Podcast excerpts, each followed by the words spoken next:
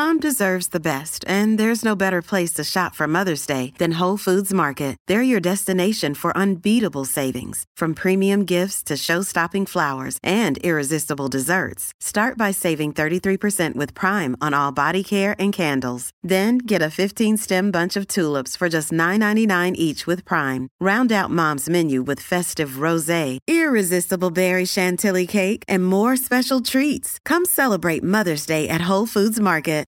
G'day, Mike Hussey here, but you can call me Mr. Supercoach. KFC Supercoach BBL is back and there's 25 grand up for grabs. So what are you waiting for? Play today at supercoach.com.au. T's and C's apply. New South Wales authorisation number TP slash 01005. Welcome back to Dwayne's Always great to have so many of your calls and your texts come through. You've probably heard a few ads for Arnold Thomas and Becker on this program. Larry Dent's been good enough to join me, senior partner from Arnold Thomas and Becker, to talk a couple of footy related issues, including the story today that Alastair Clarkson and Chris Fagan might not be far away from going back to work. But uh, Larry, I appreciate your time. Thanks for joining me. No problems. Thanks for asking me.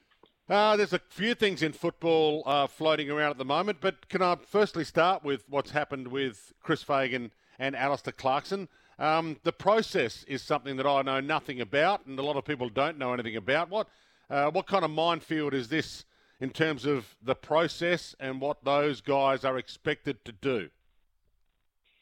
Well, it looks as though they've uh, set up an inquiry, and um, they will have to go along and uh, perhaps even give evidence before the inquiry.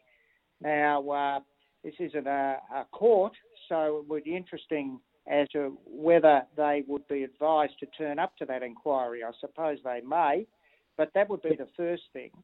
Um, and they would presumably, the, the, the, the, clubs currently employing Clarkson and Fagan would uh, want to await the outcome of that inquiry before making any call on their future.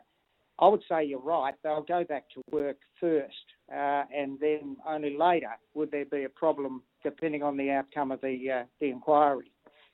But they are compelled by the AFL's rules to be part of that inquiry. I understand.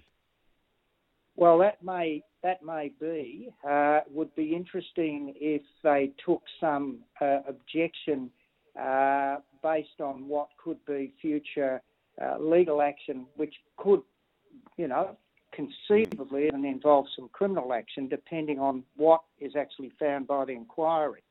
So the AFL rules may say what they say, but uh, there may be greater considerations for those uh, two people. The interesting one a month ago was Jordan De Goey in the behavioural clauses that can or can't be added to contracts. If there's a standard player contract, how far can clubs go when it comes to inserting behavioural clauses, and how do you police a loose behavioural clause? Well, the, the, the standard player contracts do provide for uh, the compliance by the players with the club rules.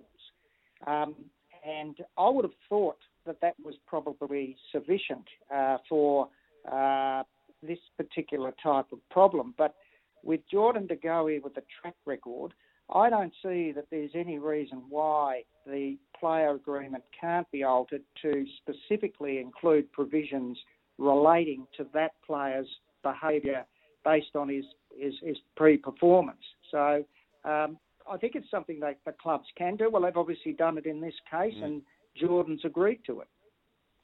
So how loose can they be? Because it, one person's uh, indiscretion is another person's not an indiscretion. So how do they come to an agreement as to what's been um, occurring that is unacceptable, as opposed to um, what is acceptable but uh, is still within the realms of possibility in an AFL sphere to keep playing?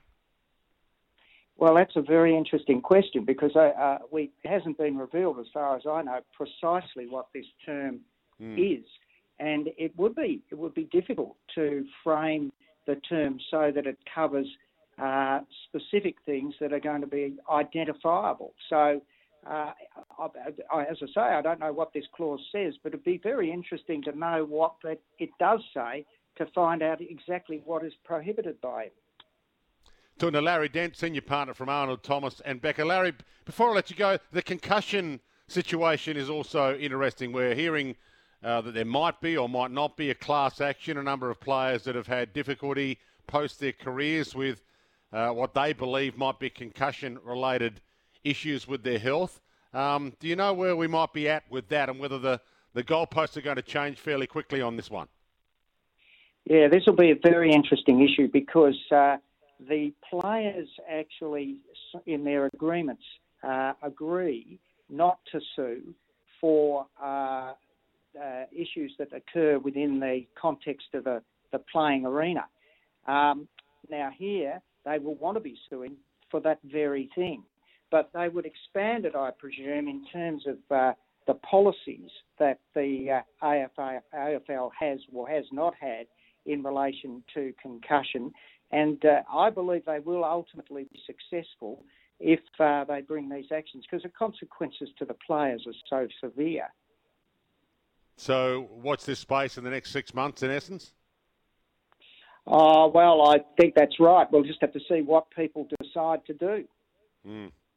Great to have you, Larry. Always good to be able to pick your brain, and I appreciate you jumping on at short notice. Um, the other one that's floating around at the moment is the, the netballers and uh, cricketers, perhaps, uh, and all sports people in the future getting to a point where they might not want to play for their organisation specifically if they don't agree with the sponsorship that that organisation is taking on. Um, do, do, they have do they have a right to still be paid if they stand out for that reason? Well, the contracts I, I haven't seen the specific provisions about mm. the the, uh, the, sponsorships here, but the contracts do provide uh, for uh, the sponsorships to be on the on the Guernseys and for certain agreements to be made with sponsors.